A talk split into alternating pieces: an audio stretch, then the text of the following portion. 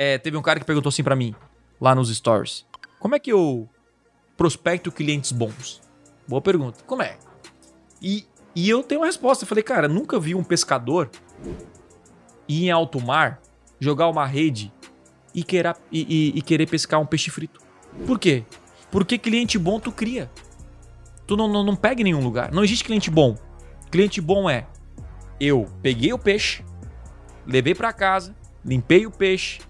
Né? Eu sei porque meu pai faz, minha mãe também, né? São pescadores. Tiram ali a espinha, frito, bota o temperinho e eu sirvo. Quem que fez o peixe ficar frito? O pescador. O mar deu peixe. Agora ele teve que fazer. Então, um cliente. O Google é o mar. O Google é o mar. Agora, quem, quem torna o cliente bom?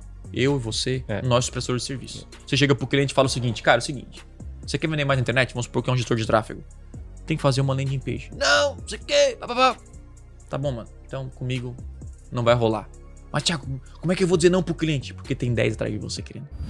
Opa, aqui é o Thiago e você curtiu esse corte?